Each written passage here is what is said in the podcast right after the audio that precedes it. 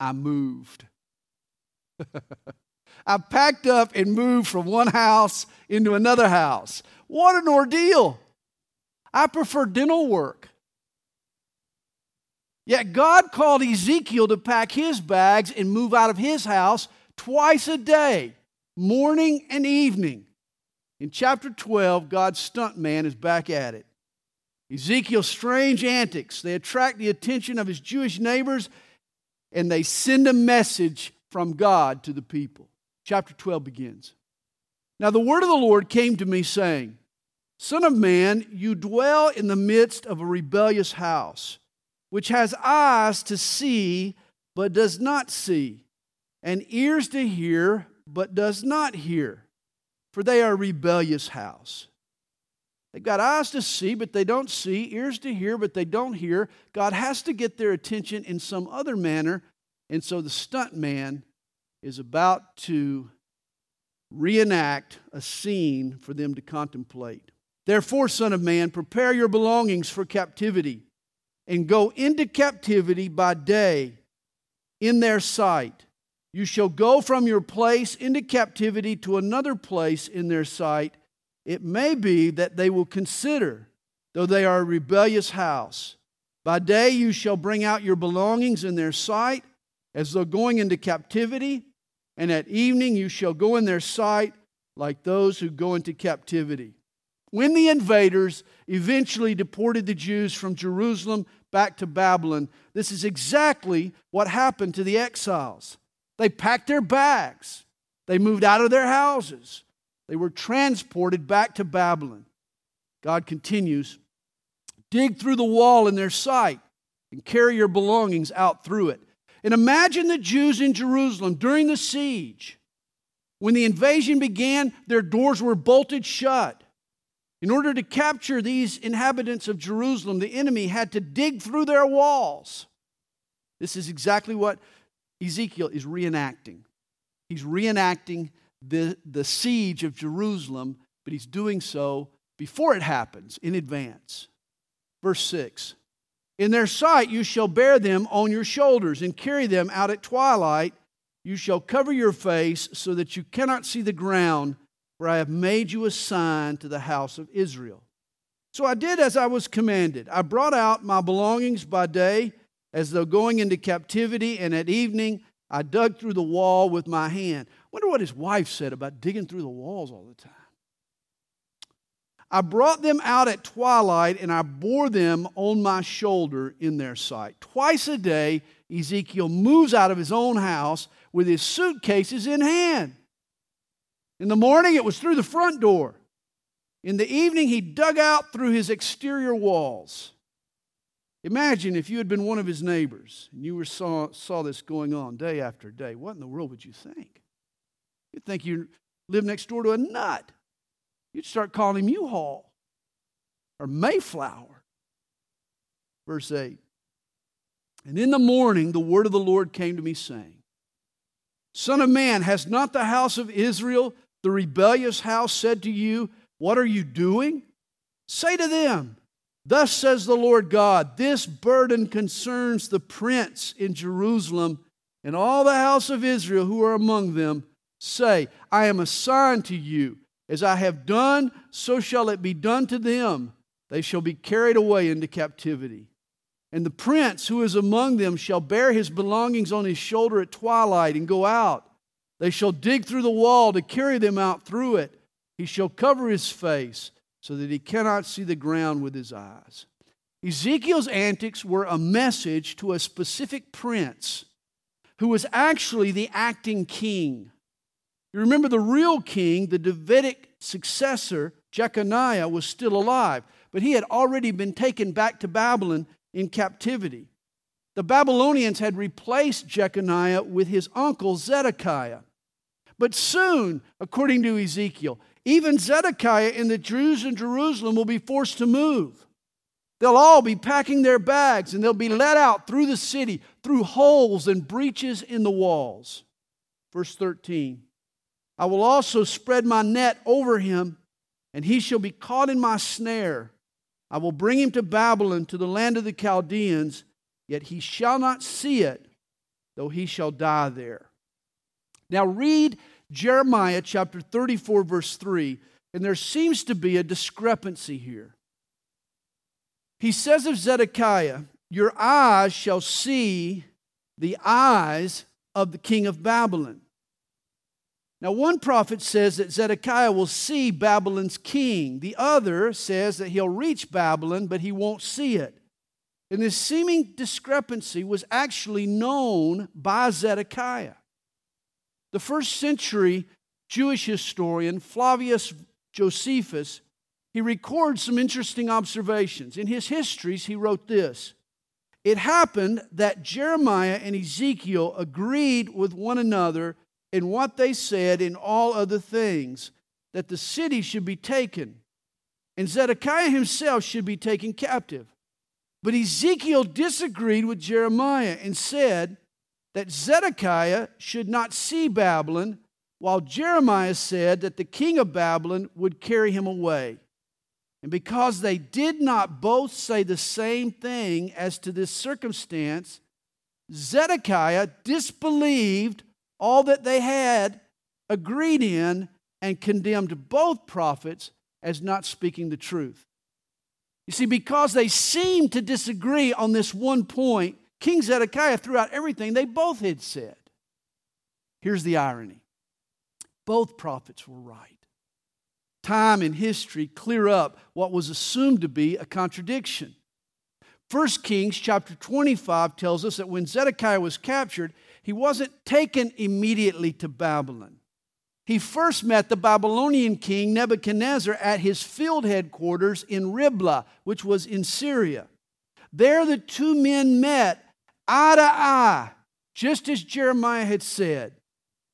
And it was in Riblah, Syria, where the Babylonian king killed Zedekiah's sons before his very eyes, then had his own eyes plucked out so that his last sight on earth was the execution of his own sons. It was Nebuchadnezzar's way of punishing Zedekiah for his rebellion. But all this meant that Ezekiel's prophecy was also true. For Zedekiah shall not see Babylon, though he'll die there. And the moral of the story? Don't be so quick to say that God has contradicted himself. Just because he doesn't feel obliged to give us all the details or to resolve all our questions doesn't mean that what God has said isn't true. We need to trust God's word even when he doesn't give us all the information that we might like. Verse 14 continues Ezekiel's prophecy against the prince Zedekiah. I will scatter to every wind all who are around him to help him, and all his troops, and I will draw out the sword after them. Then they shall know that I am the Lord when I scatter them among the nations and disperse them throughout the countries. They just were going to get blown out like wood chips all across the nation, the country. But I will spare a few of their men from the sword, from famine, and from pestilence, that they may declare all their abominations among the Gentiles wherever they go. And then they shall know that I am the Lord. God is going to judge his people, Israel.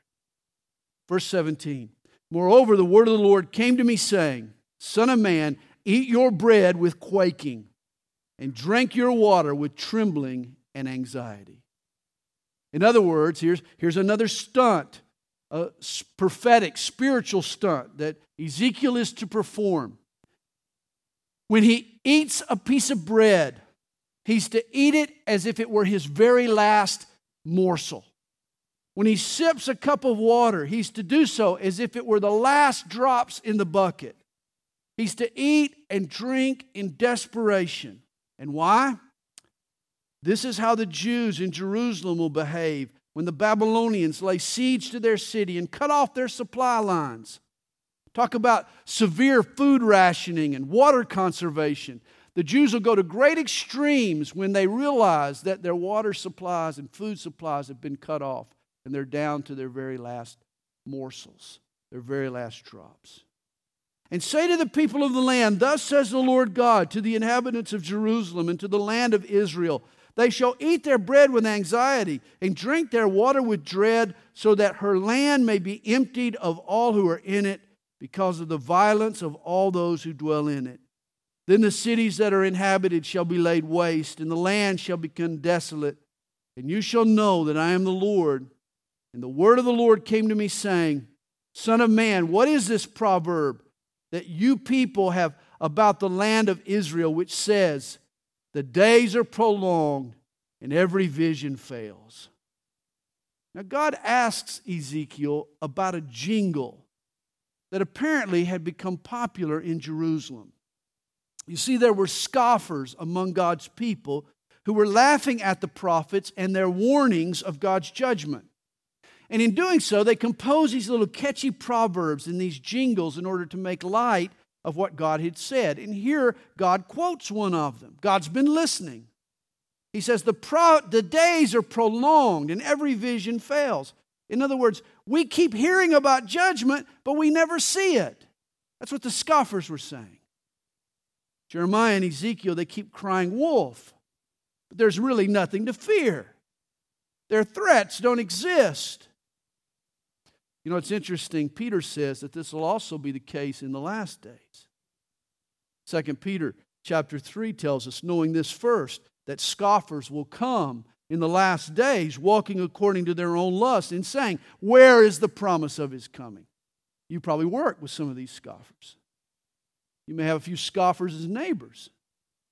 People mock the whole idea of God returning, God judging this earth. Peter told us, Ezekiel told the people in Jerusalem, Peter tells us that prior to the judgment of God, people will mock and scoff as if it won't happen. Verse 23 Tell them therefore, thus says the Lord God, I will lay this proverb to rest and they shall no more use it as a proverb in Israel. God replaces their arrogant little jingle with a proverb of his own. But say to them, the days are at hand and the fulfillment of every vision. That's God's little jingle that he'll want them singing in the streets. In other words, the time has come and judgment is about to go down. And this would be an appropriate comeback to scoffers today. The time has come. Look at the signs the rebirth of the nation Israel, the unification of Europe, plans in order to rebuild the temple, even the bizarre weather patterns that we're experiencing. The biblical visions of the end of time are being fulfilled. It's an indication that God's judgment is on the horizon. For no more shall there be any false vision or flattering divination within the house of Israel. For I am the Lord.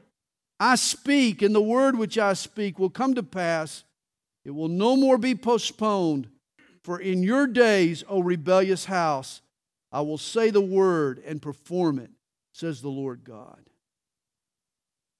Ezekiel could speak to Jerusalem with certainty that their time was now up. The Lord has not given us such certainty. We see the signs, yes, but when no one knows the day or the hour of the Lord's return. And yet we should always be ready, shouldn't we? We should live as if every day should be our last. I would rather die expecting the Lord's return than to relax and be surprised and go to heaven caught off guard, wouldn't you? The godly pastor Horatio Bonar he would lie down at night, every night before he went to sleep. He would open his shades and he would look up into the heavens and he would say, Perhaps tonight, Lord. Then in the morning, when he rose to greet the new day, he'd always say, Perhaps today, Lord. Perhaps tonight, perhaps today. That's a good way to live. The Lord wants us always vigilant and ready for his coming. Verse 26 Again, the word of the Lord came to me, saying, Son of man, look, the house of Israel is saying, the vision that he sees is for many days from now, and he prophesies of times far off. Therefore, say to them, Thus says the Lord God, none of my words will be postponed any more, but the word which I speak will be done, says the Lord God. Chapter 13. And the word of the Lord came to me, saying, Son of man, prophesy against the prophets of Israel who prophesy, and say to those who prophesy out of their own heart, Hear the word of the Lord. Understand what you see is not always what you get. Several years ago, a consumer advocacy group studied brands of food and they made some startling discoveries. Did you know that Prego spaghetti sauce with mushrooms actually contains just half of one mushroom? A Patillo beef and bean burrito has just seven beans. A banquet vegetable pie, a vegetable pie now consists of 10 peas, 1 20th of a carrot, and 1 19th of a potato. Three Pillsbury Hungry Jack buttermilk pancakes contains less than a teaspoon of buttermilk. I could go on and on. Suffice it to say, what you see isn't always what you get. And this was true of the Jewish prophets. They claimed to be from God, but they weren't. False prophets existed then, and they exist now as well. Verse 3 tells us Thus says the Lord God Woe to the foolish prophets who follow their own spirit and have seen nothing. I mean, the prophets in Israel were saying, Hear the word of the Lord. But they were really speaking from their own hearts. They were spouting their own wisdom. You know, back in the gold rush days of the 1800s, sometimes it was said of a miner, he's married the vein. It meant that he was no longer objective, that he had convinced them, himself that there was gold in the mine that he was working, regardless of whether he had ever found any evidence for it. He was believing his own lie. And this is how a false prophet gets started. He tells a lie so often that he begins to believe it. He becomes self deluded. And this is why he's so convincing to others. Remember, your sin can shape your doctrine. Often it does. There's a pastor who succumbs to his own lusts, his own sexual appetites, and he begins to soften his stance toward morality. His sin has shaped his doctrine. He starts twisting the scripture in order to support his own sinful lifestyle. We believe the lies that we tell after a while. Reminds me of actor Douglas Fairbanks. Just before he died, he made the statement I've never felt better. Well, I guess if you tell yourself that enough, you believe it. It's amazing how adept we can become at self deception. Rather than trust in your feelings or in your logic, you and I need to build our lives on God's Word. Verse 4 O Israel, your prophets are like foxes in the desert. A desert fox was a crafty animal. The desert fox could slip through the walls of a vineyard and within just a few hours do incredible damage. And this is what the false prophets had done in Israel. They had ruined God's vineyard, his people. You know, it's interesting, a fox doesn't grow fruit, it steals fruit. And this is the false prophet. Seldom does he go out to win new converts. No, the false prophet preys on ignorant Christians and deceives those who aren't well grounded in their faith. Reminds me of the beautiful Russian spy who was sent to pry secrets out of an American official. She seduced him with her charms. During her trial, a recording was played of their romantic conversations. The court heard him say, Oh, you're so sweet, honey. You've stolen my heart. And she replied, I know, that's my job. And stealing hearts is the job of a false prophet. Verse 5 tells us, You have not gone up into the gaps to build a wall for the house of Israel to stand in battle on the day of the Lord. Ezekiel's indictment against Israel is that they had done nothing to protect their own house. Gaps remain. The false prophets were able to prey on the people. In the late 1970s, Jim Jones and his People's Temple committed mass suicide at the compound in Guyana. Shortly afterwards, someone offered an explanation for how this man was able to deceive so many people.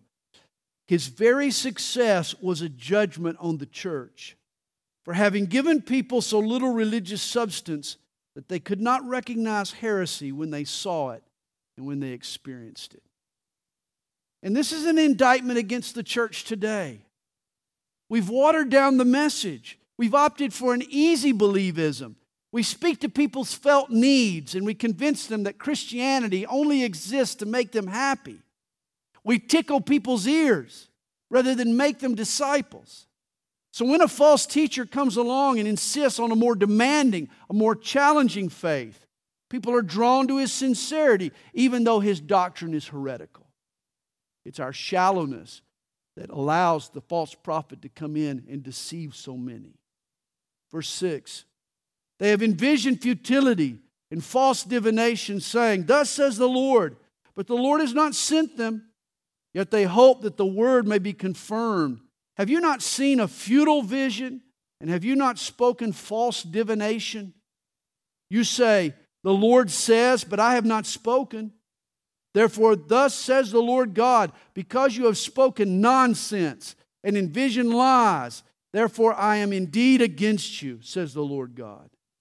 My hand will be against the prophets who envision futility and who divine lies. They shall not be in the assembly of my people, nor be written in the record of the house of Israel, nor shall they enter into the land of Israel. Then you shall know that I am the Lord God. God is going to banish the false prophets from, from the land of Israel. And you know what? We should get rid of them from the church. This is why Paul says in Romans 16, I urge you, brethren, note those who cause divisions and offenses contrary to the doctrine which you learn and avoid them. We should never tolerate a false doctrine in the church. It's like tolerating a fox in the vineyard, it's only going to do damage.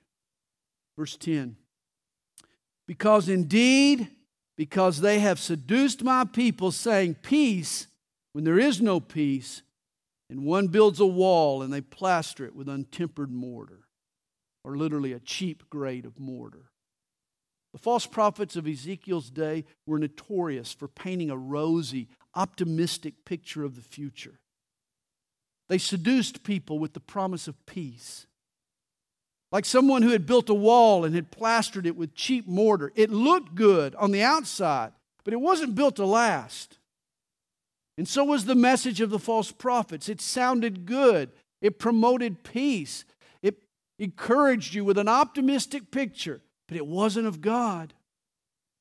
God's message was one of judgment. And you know, this is what we hear today from the false prophets. So many of them preach a prosperity gospel. Oh, do the right thing and, and you'll be happy. God wants a wealthy, healthy church. Or the false prophet trumpets dominion or kingdom theology. Oh, the church, we need to use our political muscle. We need to take over society. We need to build the kingdom here on earth. Then Jesus will come back for a victorious church. Yet that's not what God says is on the horizon. This world isn't destined to get better and better. Paul wrote to Timothy, in the last days, perilous times will come. Only Jesus can salvage this evil world and establish his kingdom. Our goal is not to transform institutions, but to rescue individuals. We need to remember that in a political season. Rather than be part of a takeover, we're destined to be part of a takeoff before God's judgment comes down, the church will go up. And yet, this kind of truth is often a tough pill to swallow. Christians would rather equate success with status, and power with prosperity, and victory with votes. We don't like hearing the truth that those who live godly in Christ Jesus will suffer persecution.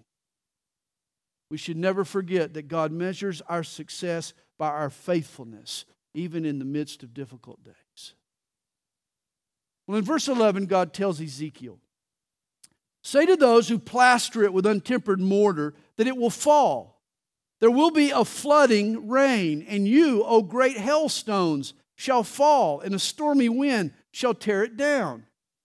Surely, when the wall has fallen, will it not be said to you, Where is the mortar with which you plastered it? Therefore, says the Lord God, I will cause a stormy wind to break forth in my fury, and there shall be a flooding rain in my anger, and great hailstones in fury to consume it. And of course, the storm that God is speaking of is this Babylonian invasion. The army will move in like a flood. And so I will break down the wall you have plastered with untempered mortar and bring it down to the ground so that its foundation will be uncovered and it will fall and you shall be consumed in the midst of it. Then you shall know that I am the Lord. Thus I will accomplish my wrath on the wall and on those who have plastered it with untempered mortar. And I will say to you, The wall is no more, nor those who plastered it. That is, the prophets of Israel who prophesied concerning Jerusalem and who see visions of peace for her when there is no peace, says the Lord God. You know, cracked mortar is unable to keep out the floodwaters. And likewise, the message of the false prophets failed to turn back God's judgment. The analogy for us is a parable that we find in the Sermon on the Mount. You remember Jesus said of the, man, of the man who hears these sayings of mine and does them, that he's like a man who builds his house on the rock. So that when the rain and the floods come, the house holds firm. It has a solid foundation. And when times get tough, it's the life that's well rounded and well grounded in God's Word that stands strong. The only way to plug a leaky life is to reject this world's deceptions and build your life on God's truth. Verse 17 tells us, likewise, Son of Man, set your face against the daughters of your people who prophesy out of their own heart. Prophesy against them. Now, the problem in Jerusalem at the time wasn't just false prophets, but false prophetesses. Ezekiel was told here to confront the Jewish women who had also been duped by erroneous doctrine and say, Thus says the Lord God, Woe to the women who sew magic charms on their sleeves and make veils for the heads of people of every height to hunt souls. Will you hunt the souls of my people and keep yourselves alive? These veils that they were weaving, they were used to cast satanic spells on others and lure them away from God. The women, they would sew amulets and talismans into their clothes. These were good luck charms and they were associated with the occult. They were a reliance on satanic power. These people were involved in the hunting of souls. You remember Nimrod the world's first dictator, the man who revolted against God at the Tower of Babel. It was said of Nimrod that he was a mighty hunter, but not only of animals, he also preyed on the souls of people. This is Satan's objective. He preys on men, he's a hunter of souls. In Revelation 6, the Antichrist of the last days is also portrayed as a hunter. He too hunts for men's souls. Evil spirits wicked spirits are on safari. They're hunting for people's souls. They're hunting for trophies that'll inflate their egos. Whereas the Holy Spirit is on a mission of love. Evil spirits are hunters, the Holy Spirit is our helper. Verse 19 And will you profane me among my people for handfuls of barley and for pieces of bread, killing people who should not die? And keeping people alive who should not live by your lying to my people who listen to lies? I mean, all this deception was being authored by these false prophets. And they were taking offerings of barley and bread to tell people lies. This is what happens in many churches today. They receive people's tithes in order to tell them lies. There would have been no market for the false prophets had the foolish people of God followed him and studied his truth. Again, it was their lack of Bible knowledge that made them susceptible to these occult practices. And this is the case with many people today. It's sad, but many Christians are biblically illiterate. They don't know their Bibles, and it sets them up for deception. Again, the false prophet seldom wins a new convert. He preys on the shallow and the untaught believer. Verse 20 Therefore, thus says the Lord God Behold, I am against your magic charms, by which you hunt souls there like birds. I will tear them from your arms and let the souls go, the souls you hunt like birds. I mean, the false prophet would bait the trap, then trigger it, and then snare the gullible soul as if it was a dumb bird. God intends to free the souls of those who've fallen victim. I will also tear off your veils and deliver my people out of your hand, and they shall no longer be as prey in your hand. Then you shall know that I am the Lord.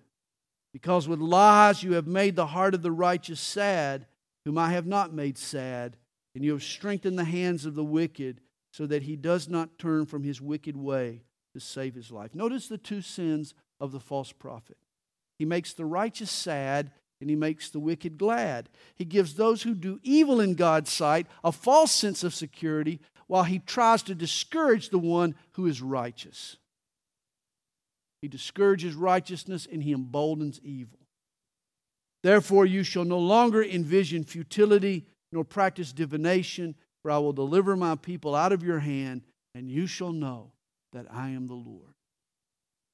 Chapter 14. Now, some of the elders of Israel came to me and sat before me.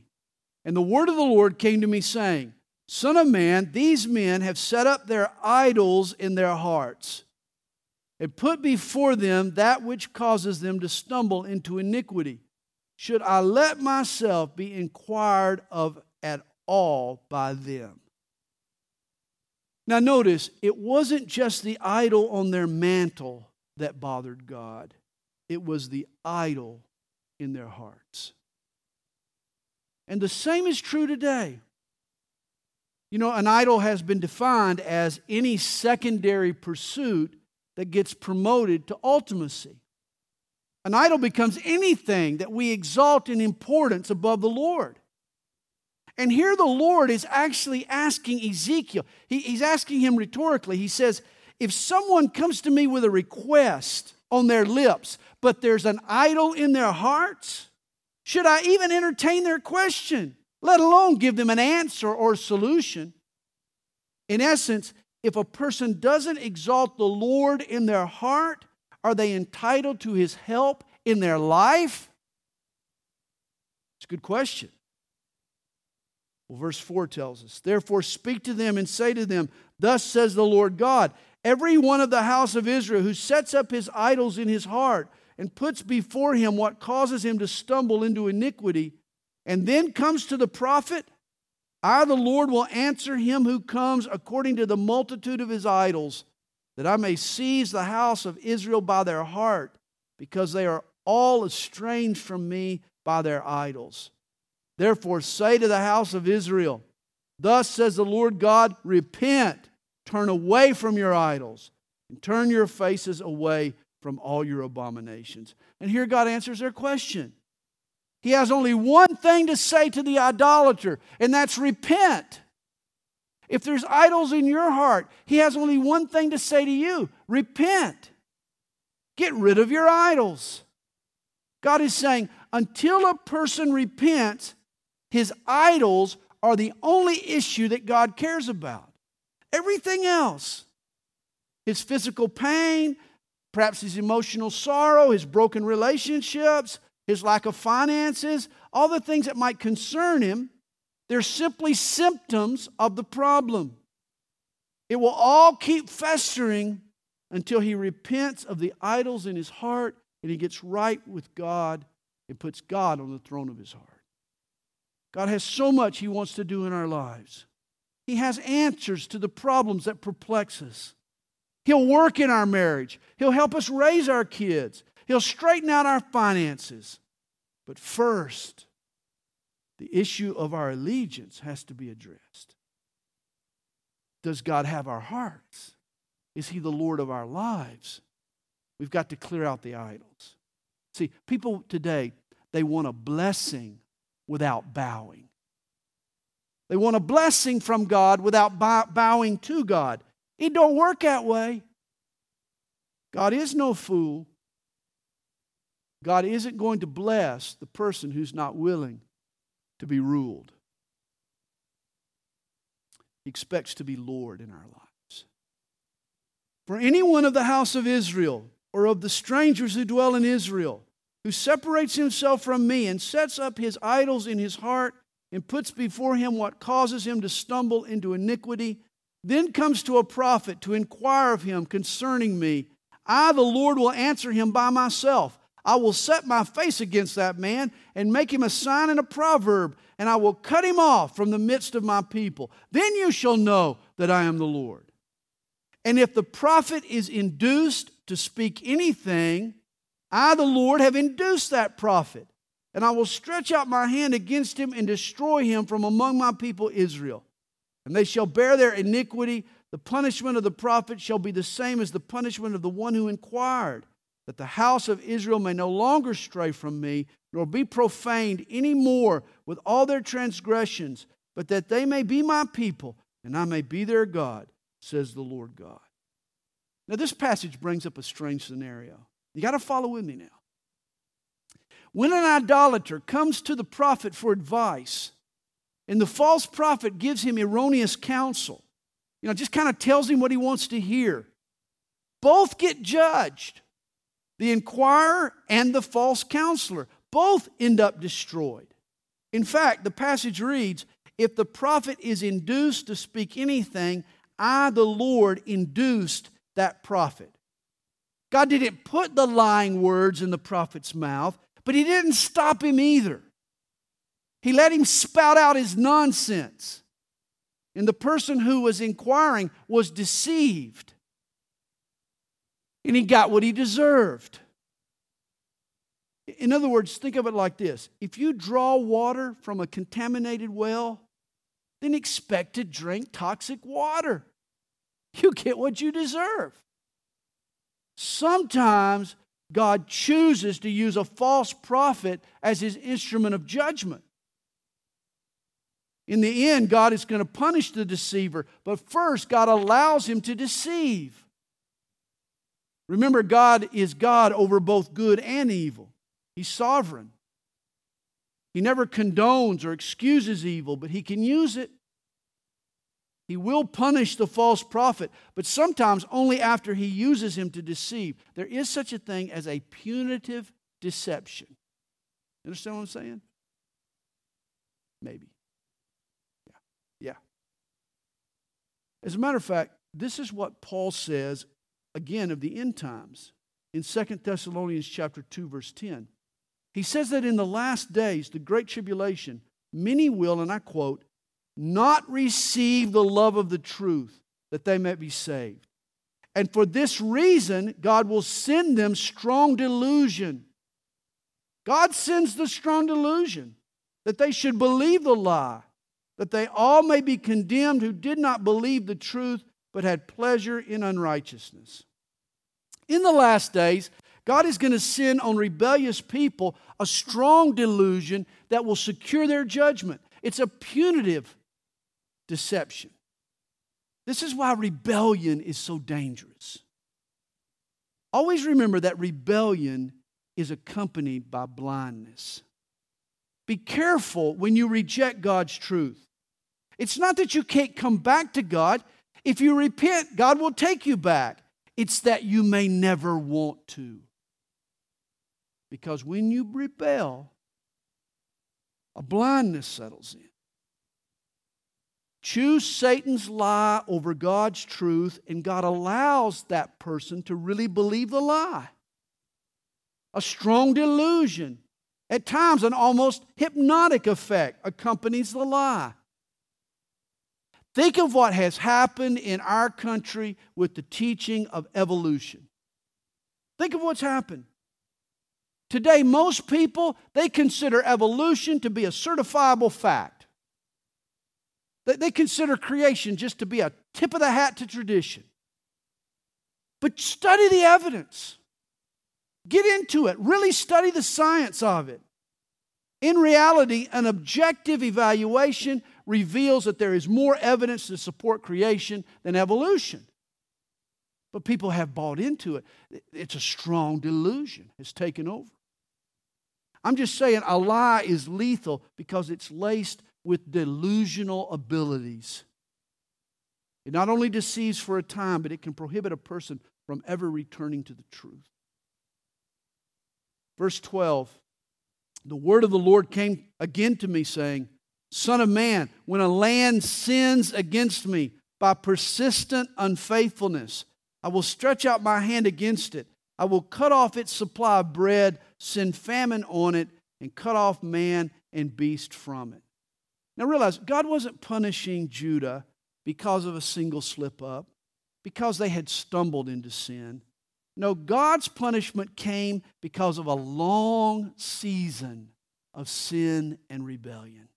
The people were guilty, as Ezekiel says here, of persistent unfaithfulness. It was a persistent unfaithfulness. The Jews had spent so many years with their backs to God, God had finally had enough. Judgment was due. And notice how Ezekiel constructs this verse. He says, When a land sins. The verbiage sounds like a general principle that could be applied to any nation, doesn't it? When a land sins, this was the land of Israel. Could it also apply to the United States of America? Sure, it can. When a land sins, the nation, that nation is headed for judgment. And Ezekiel continues in verse 14. Even if these three, this is interesting, even if these three men, Noah, Daniel, and Job, were in it, they would deliver only themselves by their righteousness, says the Lord God. You remember, Noah offered the world a way to avert a global flood. Daniel interpreted the king's dream and saved the life of his colleagues. Job prayed for his sons and daughters just in case they might sin. All three men, Job, Noah, and Daniel, were famous intercessors. They intervened on behalf of others, and God heard their prayers. Yet here he's saying, even Job, Noah, and Daniel can't halt God's judgment against Jerusalem at this time. The nation Judah had passed the point of no return. God's orders had been sent. I mean, God had already pushed send, man. No change of heart, no desperation cries, no last gasp prayers are going to change God's mind. Judgment has been fixed. Verse 15 If I cause wild beasts to pass through the land and they empty it, and make it so desolate that no man may pass through because of the beasts, even though these three men were in it, as I live, says the Lord God, they would deliver neither sons nor daughters, only they would be delivered, and the land would be desolate. Or if I bring a sword on that land and say, Sword, go through the land, and I cut off man and beast from it, even though these three men were in it, as I live, says the Lord God, they would deliver neither sons nor daughters, but only themselves would be delivered. If I send a pestilence into that land and pour out my fury on it in blood and cut off from it man and beast, even though Noah, Daniel, and Job were in it, as I live, says the Lord God, they would deliver neither son nor daughter. They would deliver only themselves by their righteousness. For thus says the Lord God, how much more it shall be when I send my four severe judgments on Jerusalem the sword and famine and wild beasts and pestilence, to cut off man and beast from it. Yet behold, there shall be left in it a remnant who will be brought out, both sons and daughters. Surely they will come out to you, and you shall see their ways and their doings.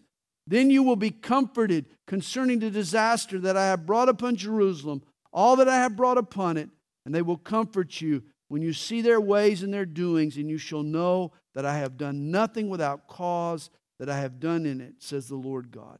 Four plagues will come upon Judah the sword, the famine, the wild beasts, and the pestilence, and their judgment is certain. God will preserve a remnant of Jews. They'll be taken to Babylon. A new generation will survive, but only after this judgment has been served. Chapter 15 declares Then the word of the Lord came to me, saying, Son of man, how is the wood of the vine better than any other wood? The vine branch which is among the trees of the forest. Now, both Jewish tradition and biblical imagery identify the vine as a symbol for Israel. The historian Josephus said that the doors of the second temple were engraved with vines. Isaiah 5, Jeremiah 2, Hosea 10 are all examples of this. In fact, in Psalm 80, verse 8, it says of God, You have brought a vine out of Egypt, you have cast out the nations and planted it. Israel was the vine that God had taken from Egypt and had replanted in the land of Canaan, the promised land. But Ezekiel asked this question Why was the vine better than other types of wood in the forest? Or why were the Hebrews chosen by God over other nations? Notice, what purpose did the vine wood serve that other branches were unable to duplicate? And verse 3 tells us, he starts answering the question Is wood taken from it to make any object? No. The vine was too twisted. Vine wood is too gnarly to be used as a form of lumber or trim. Or can men make a peg from it to hang any vessel on it? No. Vine wood is too weak to use as a peg or a hook. Instead, is it, it is thrown into the fire for fuel. The fire devours both ends of it, and its middle is burned. Is it useful for any work? And again, the wood of the vine was too combustible to fuel the fire. I mean, it burned out too quickly to be considered to be an appropriate fuel. Verse 5 Indeed, when it was whole, no object could be made from it. How much less will it be useful for any work when the fire has devoured it and it is burned? So, what good is the vine wood?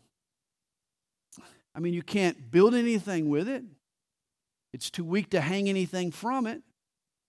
It burns up too quickly to be useful for fuel. What is its purpose? The vine wood served only one purpose, and that was to bear fruit. And the same is true with us, you and me. As the branch is connected to the vine, so are we grafted into Jesus. Spiritually, we have become one with Him. In John 15, verse 5, Jesus said, I am the vine, and you are the branches. His vitality, His life flows through us. And as a result, we bear fruit. Hey, we're too twisted for God to make anything beautiful out of us. We're too weak to hang from us any heavy burdens. We burn out too quickly to be a source of any energy.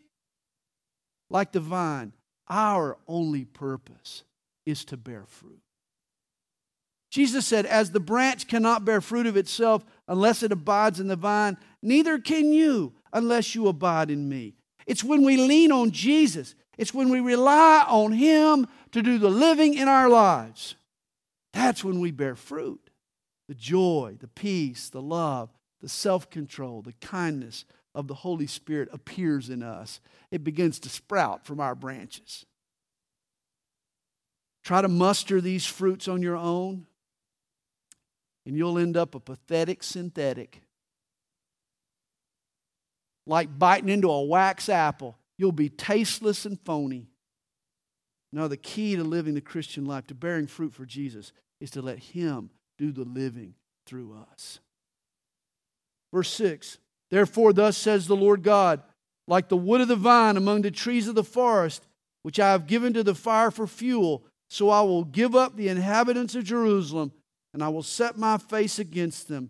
They will go out from one fire, but another fire shall devour them.